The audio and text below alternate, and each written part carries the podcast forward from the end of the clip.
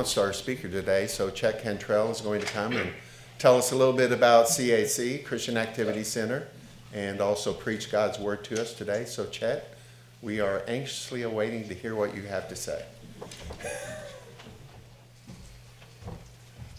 It's probably been a long time since I've been anxiously waited. no, I'm kidding. So, I am glad to be with you today. It's been a while. Um, actually, it's been a while since I have talked in a church, like two years.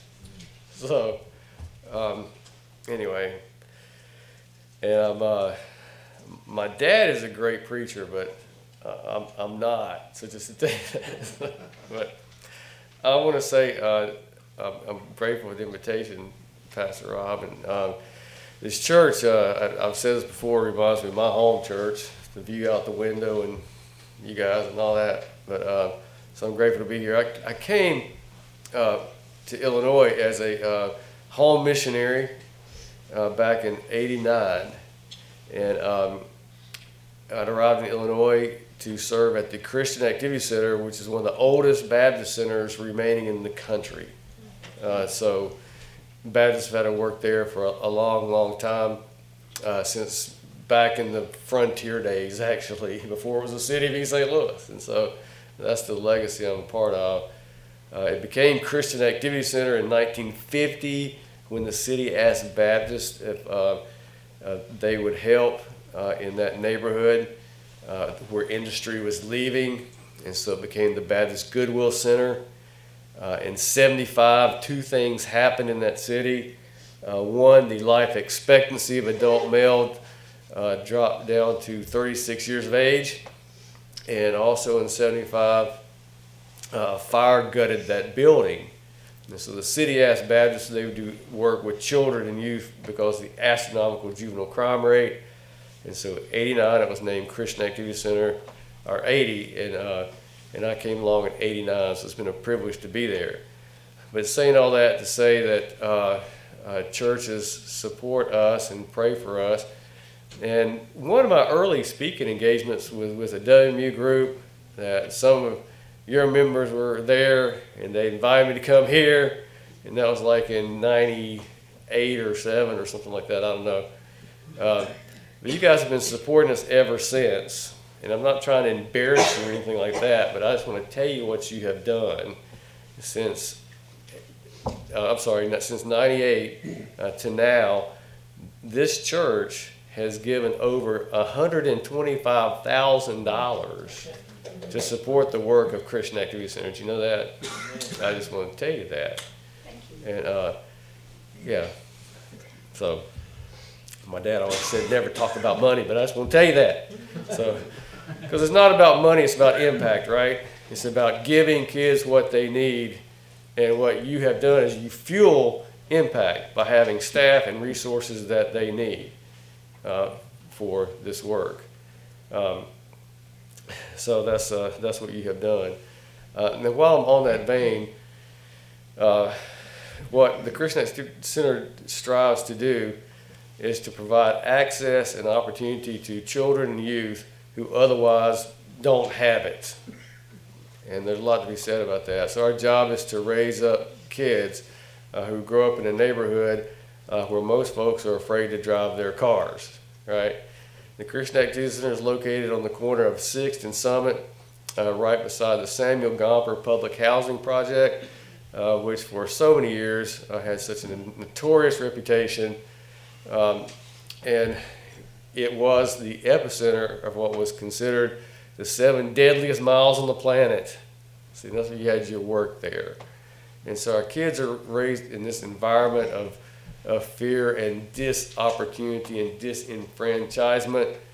Um, so that's what our job was to provide a place for kids to come uh, that was off the streets. We called it a ministry of place.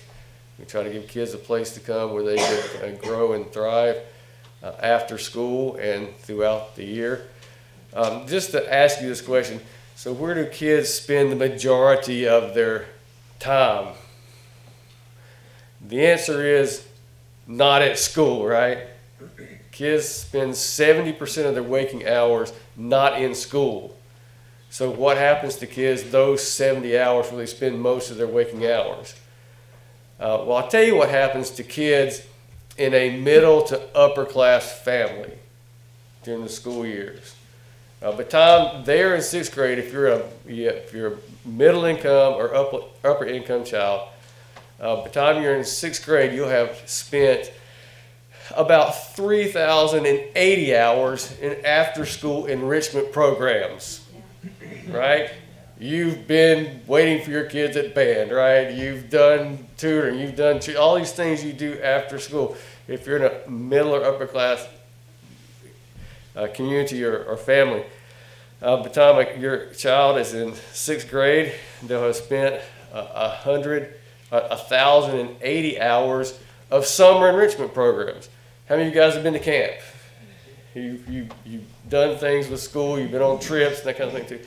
And speaking of trips, by the time you're in sixth grade, you have spent about 450 hours uh, on field trips. You've done things. Now, I was blessed to have that kind of a family. You know, we traveled on vacations. I saw the Washington Monument. We went to Kansas City. I went to St. Louis, you know, from North Carolina, by the way. Can you tell from my accent? So, anyway, so, uh, you know, I, saw my first White Castle. but this experiences expand your world. Does that make sense? Okay. If you're in a lower income family or, or uh, what I'm saying to you is those opportunities do not exist for you. And so by the time you're in sixth grade, you're 6,000 educational hours behind your counterparts. Does that make sense? Yeah. So what happens, and what happens in East St. Louis, you understand this, is no different than happens in this county, right? The only difference is degree, but not in kind. So if you're a teacher, you know these same situations. It's about access and opportunity, you see. So our job is to give kids access and opportunity and fill those 70% of their waking hours with things that you want your child to have. Because I want all of our kids to grow up like you, right? That's what I, I want, to have opportunities to make decisions that a lot of kids don't, don't have. And so we've tried to do that to fill their time with things that are meaningful to them. Uh, we create our environment on things that kids need.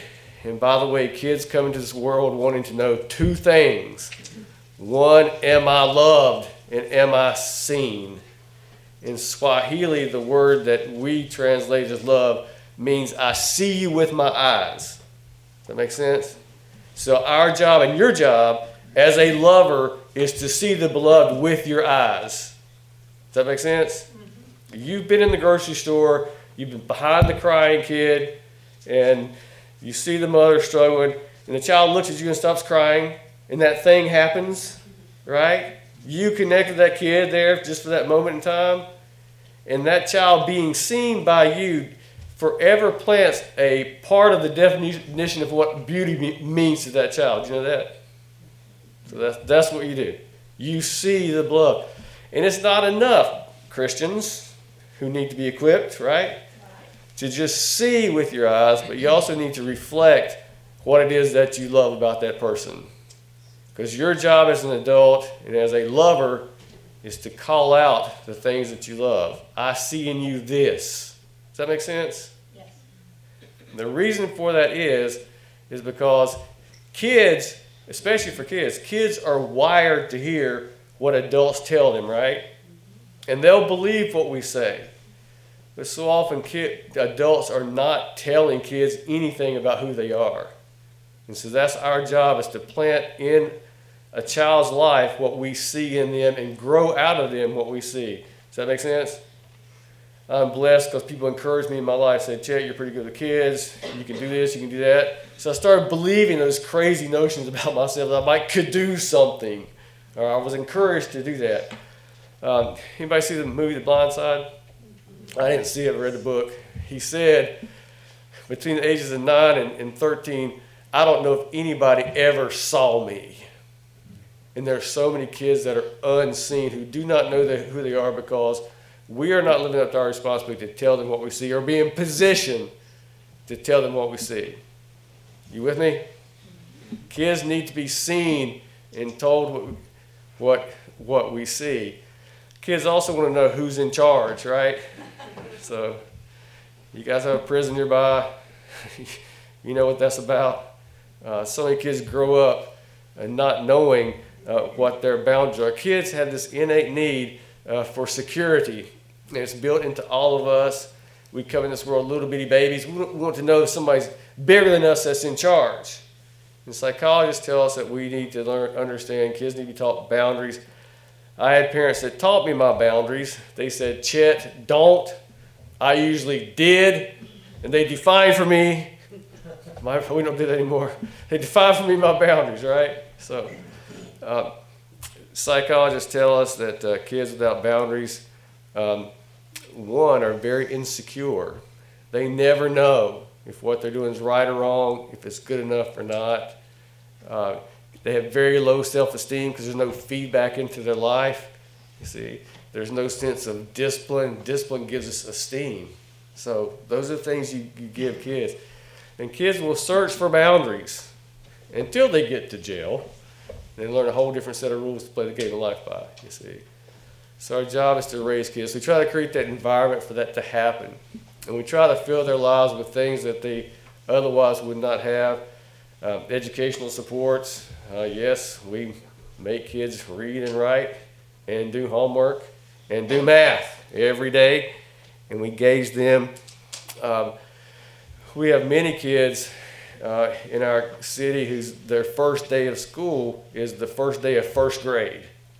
You see, and they're already by then about 18 months behind. In our town, there are 5,000 kids eligible for early childhood education and 1,500 seats. You see, so we try to fill that gap, but also to find a way and devise our educational program to help kids catch up that have those deficits. And so uh, we start out in uh, when I first was talking to you guys uh, with about a 70% dropout rate by the time kids were in sixth grade. And by the way, kids decide if they can or cannot do it by about third grade. That's when they develop esteem. And you know, this you prison folks, that the stat in jail is that uh, over 70% of people in prison have reading levels less than third grade. So I know if we don't teach a kid to read by third grade, there's almost an 80% chance I'll lose that kid to incarceration, uh, to, to to homicide uh, or a life of, of, of food and housing insecurity. So that's how important it is that we as church have to be engaged with kids all over America. You understand that, right? Yes. That's what we have to do. So, uh, anyway, so uh, our folks on education is strong. Uh, of course, recreation, moving their bodies. You know, you got to move. Uh, kids need uh, about 300 minutes of physical activity every week just to be healthy and active. And by the way, the magic number for adults is 150 minutes. You know that, right? if you do that, no joke, it eliminates about 80% of stuff that kills us, right? And we all know that. We rarely do it, but we all know that. So just trying to help our kids have that lifestyle of being proactive about their, their health is important. Also, it's important for our brain development. Your brain never stops growing, right? It does when we stop moving. Do I sound like, uh, was that Sim- Richard Simmons? Okay, guys, you got to move your tissues. Uh, sorry. um, anyway, so in teaching kids life skills, so we do lots of things with uh, life skills, work skills. I had a job when I was nine years old that I actually got some money for before that, I was mowing the grass and you know using the power tools and we don't you know all that kind of stuff. So um, a lot of kids don't have that experience because there's not work there. So trying to give job skills and things like that is part of what we do. The age of technology is is upon us, so we're trying to teach kids to be savvy. But undergirding everything we do is uh, is trying to help kids understand that for your, our lives to be filled, uh, there's something more, right? All of us, the pursuit of everyone's heart, and just if you're young in the game and Uh, saves a whole bunch of time. The deepest desire of our heart is to love and to be loved. Right? So we help kids be in touch with that and how we understand that as Christians. We know that that same quest is really our search for, for God, right? So we help guide kids in our search for God, the giver of the source of love. And for us to understand love, we have to be connected to the source, you see. And so uh, it's a faith walk that we try to teach our kids. Um, the easiest thing in the world to do is to win an inner city kid for Christ. You guys can come down there any day of the week you want to, walk down the street, whip out the four spiritual laws, the ABCs, all those things that we do, you know, and somebody can make a commitment to Christ. But what Christ, God calls us to do is what? To go and make disciples, right? So our ministry is structured to raise disciples. Again, in a place where most folks don't want to drive their, their cars, you see. Uh, so what does it mean to be a, a Christian, to be a follower of Christ in this setting? And that's what we're trying to help our kids understand and be with them in that journey. And so we try to form as strong bonds as we can uh, so they can stand strong and we can stand strong together in the face of all kinds of obstacles. Uh, because the traps of the evil one to kill, steal, and destroy are all around us. You see, you, me, there. Uh, and kids are growing up and seeing uh, so many things that kids should not see. And so to have a strong faith and to knock that bad devil off the shoulder, right? So, um, angel off the shoulder. So, so that's our, our, our mission. Um, and the success of that has been, uh, thanks to your prayers, that thanks to you, kids are living different lives. I've been there a long enough time um, to have seen kids now that have grown up, they have families, um, they are married and have families, and uh, they are still together. And I'm seeing their kids who are now having kids. Yeah, I started when I was six. Okay, I was just, let's just do it. So I get to see that.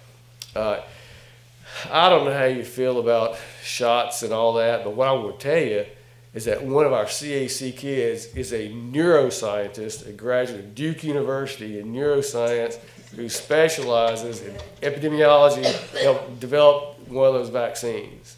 You see, yeah. So I get the I get the inside intel, right? So uh, I know that we have special agents to the FBI. One I just talked to a couple days ago. I have a guy that helped develop facial recognition, for better or for worse, is what he says. but he did that. He's one of our kids. He, he, was living in a van when he started coming to the CAC. And that's what you have done for kids. You know, this kid came in because he was hungry and he used the bathroom, right? And so he ate food with us and, and uh, began working in our computer lab and he grew up to uh, now be Dr. Payne.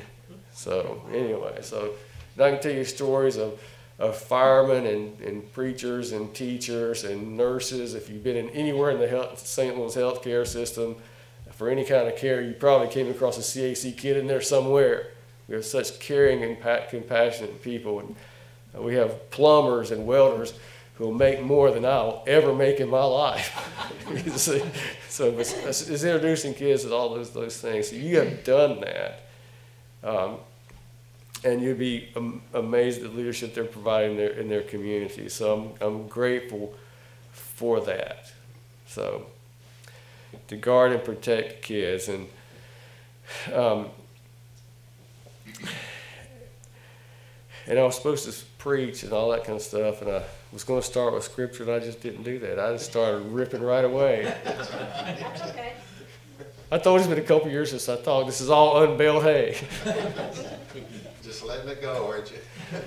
well, it's you guys. You know, I, I, pretend like you love me. You know I love you. We love you. So, which, by the way, that's the key to mental health, right? Is you love everybody and pretend like everybody likes you. Don't care if they don't. Just pretend like that. Right? It's key to mental health.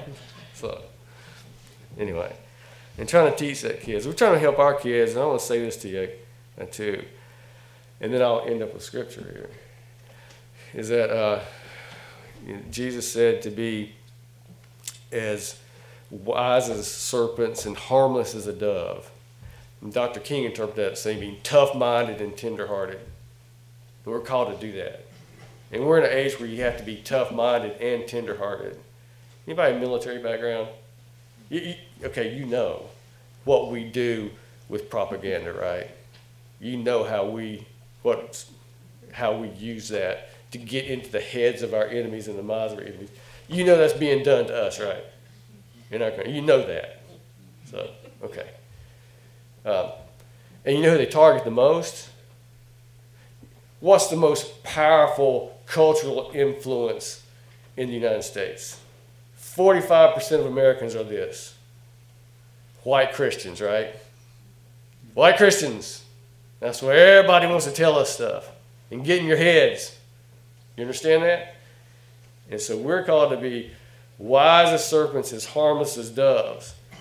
And so all of us need to turn off the TV sometimes and focus on the word that we see before us. Take a bath in this, you know. I don't know about you, but these past couple years, like, oh man, come on, people. I mean, the anyway. So, trying to help our kids understand. Now, I want to talk to you about, about kids too. You know what TikTok is? Okay, YouTube, all these things. Do you know how when you do a Google search, you're looking for something, and next thing you know, you get advertisements out the wazoo from that place you looked at? Amazing. Or you use your phone, and then suddenly you get advertisements from those places? Okay. Our kids are getting that too. Why? Because you know, if you capture the hearts of kids, you get them, right? Yeah. Okay. And so our kids are looking at TikTok, and so we're having this talk during COVID when we're doing virtual stuff, and we get back together and we're talking about, you know, we have these STEM classes, so we're talking about something, and it comes up that half of our kids know flat earth theory. And they're telling me why that this whole thing about the earth being round is a hoax. And I'm what? Do you see the enemy at work here? And so I had them show me these websites they go to. They're, they're looking for, you know, their scientific experiment. And you got this funny guy in the corner that you click onto. You know, I know you guys click on stuff. you know. What's happening in the life of my favorite celebrity? You need to follow this path. So they do that. And they get these guys look, dressed up like Sesame Street characters, and they start explaining these things to them. Isn't that crazy? Yeah. So trying to help kids understand what is true and what is not true. It's, you got to watch uh, all this all this stuff. So the, the enemy's all around. So uh, the other thing discussion is that uh, is so, and I'm a bit irreverent. I have to admit. yeah, there's some crazy evangelists out there, right? Every generation. And I remember this one guy when I was in high school. We went to the seminar, and we learned that Jesus was coming back in 1979. Man, we were messed up. Like, what? What? And so there's a guy out there now who's talking to kids about the end of times, right? And Jesus coming back. I just want to tell you this Jesus coming back in two years and two months. So are you ready? So now the disciples are sitting around the campfire one night and they're talking about this. You know, all, we all talk about the end times, right? We, we try to discover the mysteries of Revelation and stuff like that. So the disciples are sitting around and talking to Jesus and say, Tell us when the end times come. And Jesus said, Nobody knows. I don't know. Only the Father in heaven. And this is a deep, serious conversation. You know, guys like to talk, you know, and you know, we get all philosophical. So.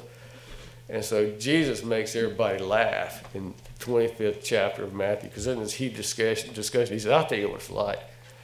The Son of Man coming is like the, the bridesmaids waiting for the groom, and everybody bust up laughing. Because in those days, nobody knew when the, the, the grooms were going to come. You know, it was this game they would play. They didn't have calendars. You know, so when the crops came in, you know, that's when the wedding was. Everybody kind of waiting around. So it was a game for the groomsmen to sneak up on the bride. You know, there. And so Jesus said, "The coming of the Son of Man is like that. It's gonna be like the wedding." And everybody's dying laughing. He says, "No, no, seriously, seriously." Let me. and he starts telling a series of parables in Matthew 25. So that's my scripture for today. I'm bouncing through Matthew 25. So Jesus said that he's the coming of the Son of Man is like the way that you don't really know when the King is going to come, but we're to be ready, right? So that's the sermon. Are you ready for the coming of the King? Are you watchful? Are you diligent? Are you keeping your minds as wise as a serpent and your heart as, as, as tender as a, as, as a dove, right? Are you doing that? Are we waiting for the king to come? Now, that does have an eternal meaning, but it also means right now. Do you know that God wants to reveal himself? God wants to reveal himself to you today. You know, when you wake up, the God who loves you wants to reveal himself to you. So, through the stars and through the nature, through the word that speaks to us. Are you ready for that every day? We miss so much because we're not looking and waiting for God to speak to us every day, right? So, uh, so are you ready and waiting? The second group of parables Jesus tells is that as we're to be a ready and waiting people, we are not to be idle. Because the second group of parables in the same chapter is how the master always gave servants gifts that they were to invest in the world, right? In this story, Jesus gave three of his, the master gave three servants gifts which they were to invest in the world. The first servant took what the master gave to him, invested it to the world, and it quadrupled, much to the master's great delight and his own personal joy. So I got to ask you this do you know the joy of donating your life to the master? Do you know the joy of that? I used to think, my, my attitude, this is terrible to say, but I'm confessing, and when I started doing urban work, I thought, well, I'm supposed to bring Jesus to these people. But what I found out, and what you'll find out, is that as you donate and invest your life, it's these people that are bringing Jesus to you. You understand that? So if you want to go get close to God, you go where people are hurting or in need and invest your life in some way, and you're going to experience God. So the second servant took what the master gave to her and invested into the world. That gift more than quadrupled much to the master's great delight, her own personal joy. The third servant, however, took what the master gave to him, got scared, and buried it. You know, and the results are pretty grisly. And Jesus saying, yeah, they're, they're wicked and lazy. So we're kind of lazy sometimes. And anyway, so here the disciples are, and they went from this serious conversation, this funny conversation, and now they're thinking, okay, well, we're to be ready, we're to be waiting, we're to invest our lives. What in the world can we do to make a difference? And that's when Jesus tells this third parable. He says, When the Son of Man comes in all his glory, all the nations will be gathered before him, angels around the throne. And he's going to separate the people that are gathered there, uh, like the old farmer has to separate the, the sheep from the goats who would infiltrate the herd, right? So, and to those on the right hand, side, he's going to say, Come, blessed of my Father, inherit the kingdom prepared for you since the creation of the world. Because when I was hungry, you gave me something to eat. And when I was thirsty, you gave me something to drink. And I was a stranger, you gave me the glad Freedom Baptist welcome of God. When my clothes were torn and tattered, you gave me new ones. When I was sick, you looked after me. When I was in prison, you came to visit me. And the righteous are going to say, Well, Lord, when do we see you all these things? And the king is going to say those words that all of you know by heart that as you did it to the least of these, so you've done unto me. See? That's what we're called to do. That's what you guys give us and the staff at CAC the privilege of doing day in and day out. Your investment matters. You've literally saved hundreds of lives. An investment in the life of one child is an investment in a whole generation that comes from them. So all that you have done will live on way past our lifetime as a seed that has grown in the heart of a child, has passed on and on and on. You understand the importance of what we do. See, um, so we, you, me, us. So you give us this opportunity. So I'm grateful to God for you. I thank you for this opportunity. Um, questions, comments, clever witticisms? Uh, yes, sir. What about the, the number of children that you run through there, say, in six months, a year? Is there, is that up or down, or?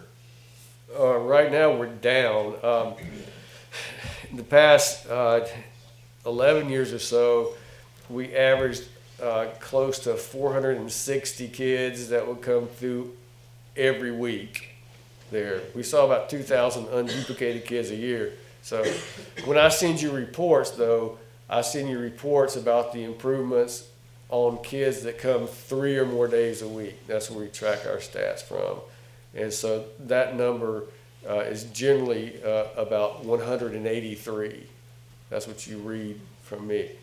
During the age of COVID, we're, we're at 80. We're capped at 80 right now, which breaks my heart, but that's what we got. So we do some uh, some online online things, but 80 inside our building. We do some stuff outside that we can do, but it's uh, it's Is, is that what you're limited to because of capacity? Yes. Because of COVID regulations? That's, that's right. So, the regulations have lifted some, we've done the, uh, but we still, on the excess of caution, uh, we have a vulnerable community, uh, because, um, of food insecurity and other things like that. We have a lot of unhealthy people. And so we've had, we've lost a lot of people. And if you've been a pastor, been at the bedside of somebody that, anyways, um, yeah, so that's, that's what we've, got right now. Also, during COVID, um, s- s- there are staff members that have the audacity that, that, to get married and move off places, have babies and such. So, get a, uh, a fellowship to go study in New Mexico. But uh, so anyway, we we did we didn't rehire those during COVID, so we were, down a few staff people too. We got to so. Um, and by the way, I'm not the executive director anymore. I'm the director of development, of praise and thanks. So um, we uh, had grown to the place where uh, we need somebody that can handle the, the business side, uh, who loves it more than I do and has more capabilities than I. So, and that gives me the opportunity to advance some uh, projects that we're working on uh, in our community. I told you before about our park. Uh, we are transforming a old school building into a new community school. That will be an immersion school for our neighborhood that kids can walk to. Um, we are introducing a, uh, a workforce development um, training center on one side of our, our property. So all these all these things are kind of percolating right now. So sometimes you can't change anything, but you're willing to change everything. So anyway, Do you see a need then for like church projects down the road, hands-on? we do. It's um, when everything breaks free, we have any time during the the spring through fall um, for mowing crews and just basically We have 28 acres to take care of now. Um, so we ask people to come down just for do the weekend warrior thing and weed and seed and stuff. So um, I'm going to plant a field of sunflowers uh, in May because there's an area of ground that we need to remediate the soil. And we use sunflowers to do that. So we plant sunflower. Um, but other labor uh, type projects that the old school, uh, we're going to start working there, and there's interior stuff. People are handy, plumbing, electricity, things like that. So I have a list. We have a website. It's got stuff on there. Um, so we have we have we built a shed. We call it the super shed because it's huge, and uh, we could. But part of the deal was to, to, to put a tractor in there, but also to have a, a wood workshop in there. So I need to make that into uh, the shed into a, a, some class half into classroom space, and that would be building shelves and um, you have an electrician that can run some wires and such. So yes. Do you find a need um, for hygiene products, clothing for the kids. Um, and do you guys feed them and have to feed them at times? Cause I know they miss meals. No, we do. We actually uh, have a hot meal and lunch every day. Okay. And uh, during COVID, when we couldn't have anybody in the building, uh, we had buses out front, and uh, and we served uh, 98,000 meals the past couple of years just on on the streets there. So we, we do that. Um, we uh, we do accept clothing. Uh, we can now. Um, every year we have a back to school event. So we, have uh, we provide backpacks with all the school supplies they need and school uniforms, but always socks and underwear. Um, there are things that women need that men don't need. Uh, we need those things. So for girls of all ages, and um, you know, and on our website too, there's a, a list there. But during COVID, uh, when COVID, COVID first hit, we got we got smacked really hard, and so people couldn't get one public transportation. Our folks couldn't get to Walmart and places like that, and when they got there, they all get one of this or one of that, and so uh, so we provided uh, care baskets for all our families that had, you know, toilet paper, paper towels, dishwashing stuff, things like that. So we keep that stocked up, and that also is on our website. You can exactly what we use right there. How is it, li- how is your website listed? I mean, what is the correct Uh, website? Uh, E Christian Activity Center, East St. Louis. C-A-C-E-S-L. But you can just type in Christian Activity Center, East St. Louis, and there we are. So. What about first aid supplies? Um, there, there's also a list there too. Um, there are things that COVID has brought in that we cannot take anymore, um, but we always have a need for uh, ba- band-aids and um, but we can't use Neosporin anymore. I, let me look at my list and tell you that. There's certain things we cannot use anymore, but but definitely first aid. Yes, sir. Do you need guidance on your sunflower field, on Yes. fertility, On what? fertility of the soil? You talked about rehabilitating that.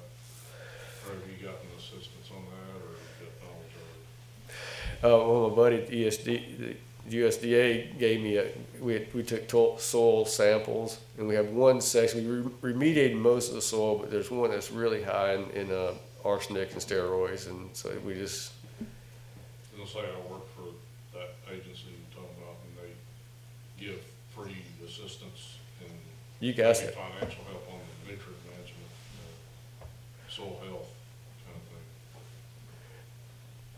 I would appreciate consult, consultation. My, my buddy there, uh, has been very helpful with, with soil with, with testing and things like that.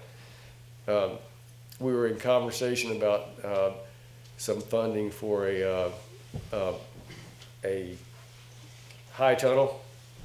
We have a, a quite a robust, ro- robust, uh, uh, uh, gardening club right now. We're selling stuff at Soulard on Saturdays and making money for their mission trips. So, but, uh, so if you're ever down that way, I'd love for you to, I'd love to pick your brain. Or I can direct you to the county office there, Okay, and somebody can help you there. I appreciate that. More directly. Okay. come out there to your site and whatever you need, uh, I would appreciate that. get your information. I've been talking to Lewis Hatthorn there. Yeah, I know, Okay. So, he's a character. He's, that's, that's my buddy. Smart, man, he's a smart guy. Yes, ma'am. How could, uh, maybe someone or a group of people replicate a discipleship program for you in a smaller community such as ours? Whether it's Olney, Noble, and Clay City?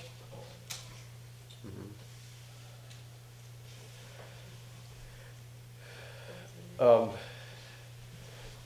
that's a big conversation, I guess. Um, you need a space, in a set amount of time and more than one person that are committed to it, to the amount of time. And then there's an approach you consider and, and you, we can talk further. Not trying to leave you hanging there, but I got a zillion questions before I can answer your question.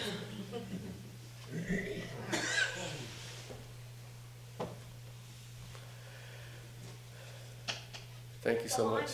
I'm really happy you came today because I was probably the first person that came from this church down there I think you were. to visit and to see firsthand what was going on. And I came back and I said, we got to put them on our budget. And they was good-hearted people, which a lot of them are- aren't here anymore. But anyway, uh, yes, I'm happy to hear it's thriving well and that all is good. And yes, We've been blessed, and I thank you for that.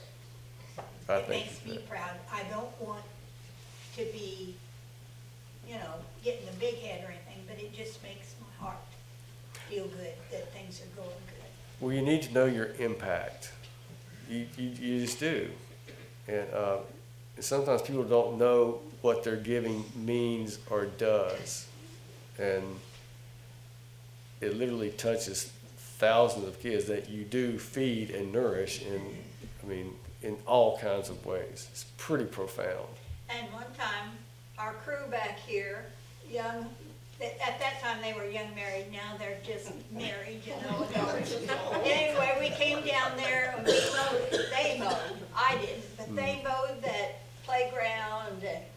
That's right. I stood in the shade and got poison ivy. But yes, they followed through and going down and doing a work job. So that was one reason for the lots. Was that the tree under the playground? That, where you got the poison ivy? That took me years to get rid of that thing. That was a monster. It was this monster. I That's- don't that's know, so- but it, it was there in the shade, so yeah, that's okay. It was the evil vine that would not go away. These children that attend, do you get a lot of, um, good feedback from their, their parents or grandmothers or whoever's raising them? Are they pretty supportive or do you get some negative from them at, at times as well? No, we, uh, no, the community's been with us every step. And when, uh, when uh, we first came there, you know, we did, we did that work. You know, we, you know, we taught the parents and said, hey, you know, what are you looking for? What, what are we missing here? And, you know, it's resounding, keep our kids alive. And, you know, we, our, our parents want what every other family needs. And so they've said that for all these years. And so we've, we try to all grow up together. And so a lot of our children now, their parents were CAC. So it's kind of a. One of our families didn't know that there was anything else to do on Halloween than to go to a fall festival at this church we've always been to until it was canceled by COVID. What are we supposed to do? They've never done anything else. Yeah, they're very supportive. How some of the gang related and stuff could really be negative, so I don't know if you run into any of those issues. No, our gang affiliation rate dropped from 95% to 5% now, and it's about at that. So, but even in the earliest days, uh, and nobody, very few want to be what they are in that world. It's survival. That's what they, yeah. Bleed in, bleed out. Uh, so, but but their kids, I made sure that their kids could come, and and and so a lot of the kid, the adults that are most notorious, their children have grown up there, and there's some God stories in all, in all that, but uh, in the early days we had a uh, a summit there with all the gangsters because our kids didn't go past two streets up and those kids didn't come down. And we came to this uh, agreement. wasn't exactly a holy agreement, but we didn't do certain things. They didn't do certain things at certain times for, for our kids. Our kid, every kid had free access, and that became part of that culture, that community. So it changed a whole bunch of stuff.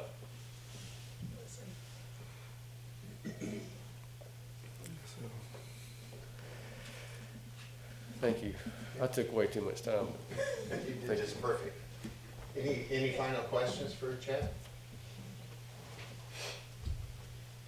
Well, we thank you for coming. Thank you so much. Let's give him a hand.